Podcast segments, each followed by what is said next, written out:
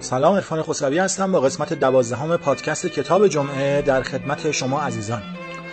خب بالاخره پادکست کتاب جمعه به قسمت دوازدهم رسید و این یعنی ما 120 دقیقه طی یک فصل در خدمت شما بودیم. بنابراین این قسمت واپسین قسمت فصل نخست کتاب جمعه خواهد بود و شاید چند هفته ای برای شروع فصل بعدی درنگ کنیم و احیانا سر شکل کتاب جمعه در فصلهای آینده تغییراتی داشته باشه.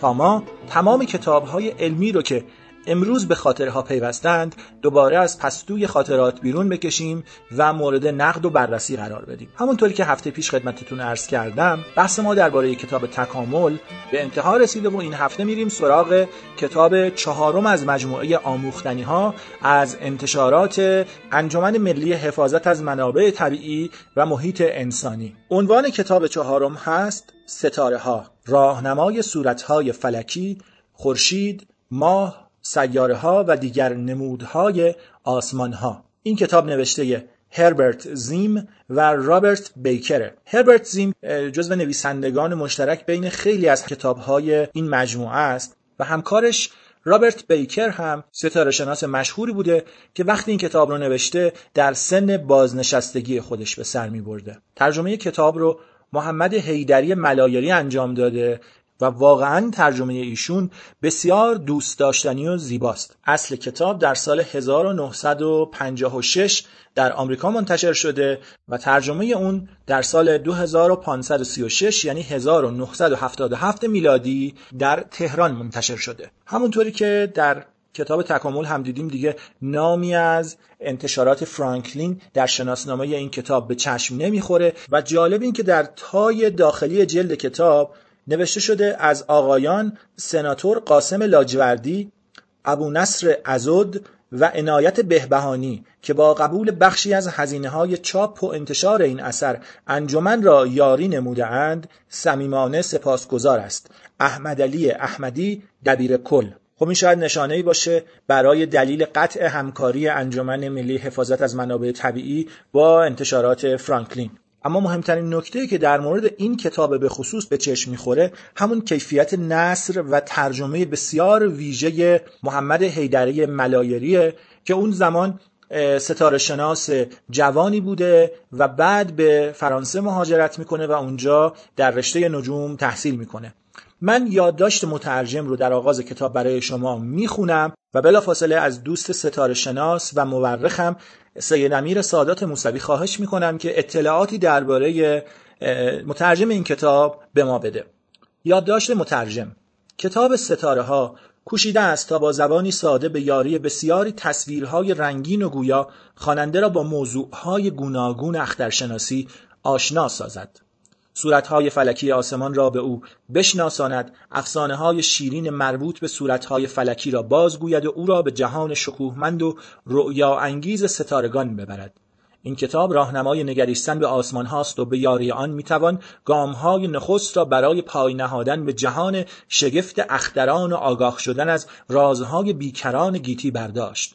اخترشناسی در فرهنگ ایران پایگاهی والا داشته است. بسیاری از آینهای کهن فرهنگ ایرانی با مفهومهای اختری پیوند دارند و ایرانیان در اخترشناسی و اخترگویی و گاهشماری آفرینندگی ها و ژرف اندیشی ها داشتند اخترشناسان ساسانی و نیز به احتمال فراوان نیاکان پیشینه تر ما از بسیاری پدیده های پیچیده اخترشناسی آگاه بودند مثلا حرکت دوره‌ای گوچهرها یا جوزهرها برخوردگاه های مدار ماه با دایرت البروج را می شناختند. تمدن اسلامی پیش از آن که با اخترشناسی یونانی و هندی آشنا شود با ترجمه متنهای اخترشناسی و اخترگویی پهلوی به عربی از میراث اخترشناسی ایرانی بهرهمند گشت.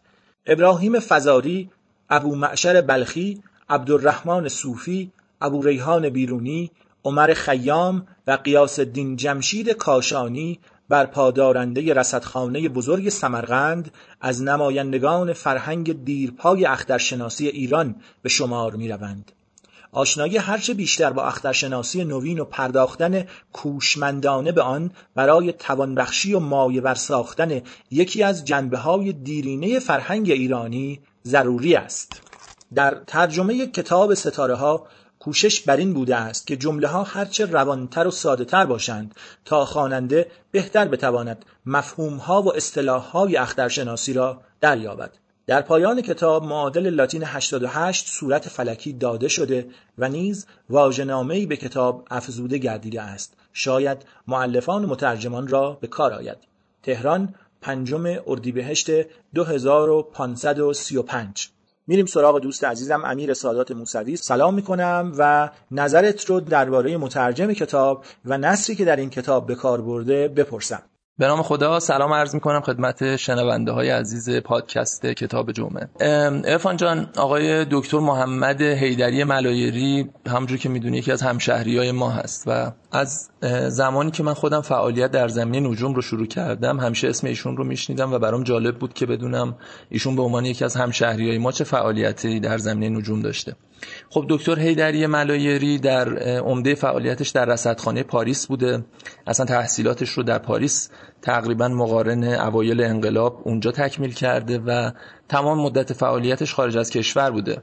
نکته ای که ایشون رو خیلی برای ما خاص می‌کنه علائق خاصیه که ایشون به زبان فارسی داره و سعی کرده در کنار فعالیت های آکادمیکش نگاه ویژه‌ای هم به مسئله زبان داشته باشه و فعالیت های عمومی رو انجام بده. همین الان ایشون وبسایتی داره که توی اون سعی کرده خیلی از کلمات انگلیسی رو در حوزه نجوم و اختر فیزیک ترجمه بکنه. مثلا همین کلمه نجوم رو ایشون استفاده نمی‌کنه و مصره که به جاش حتما بگه اخترشناسی. حالا از این واژه هایی که برای ما آشناست اگر بگذریم واژه هایی رو ایشون به کار می‌بره که بعضی اوقات اصلا ما نمی‌دونیم منظورش چیه.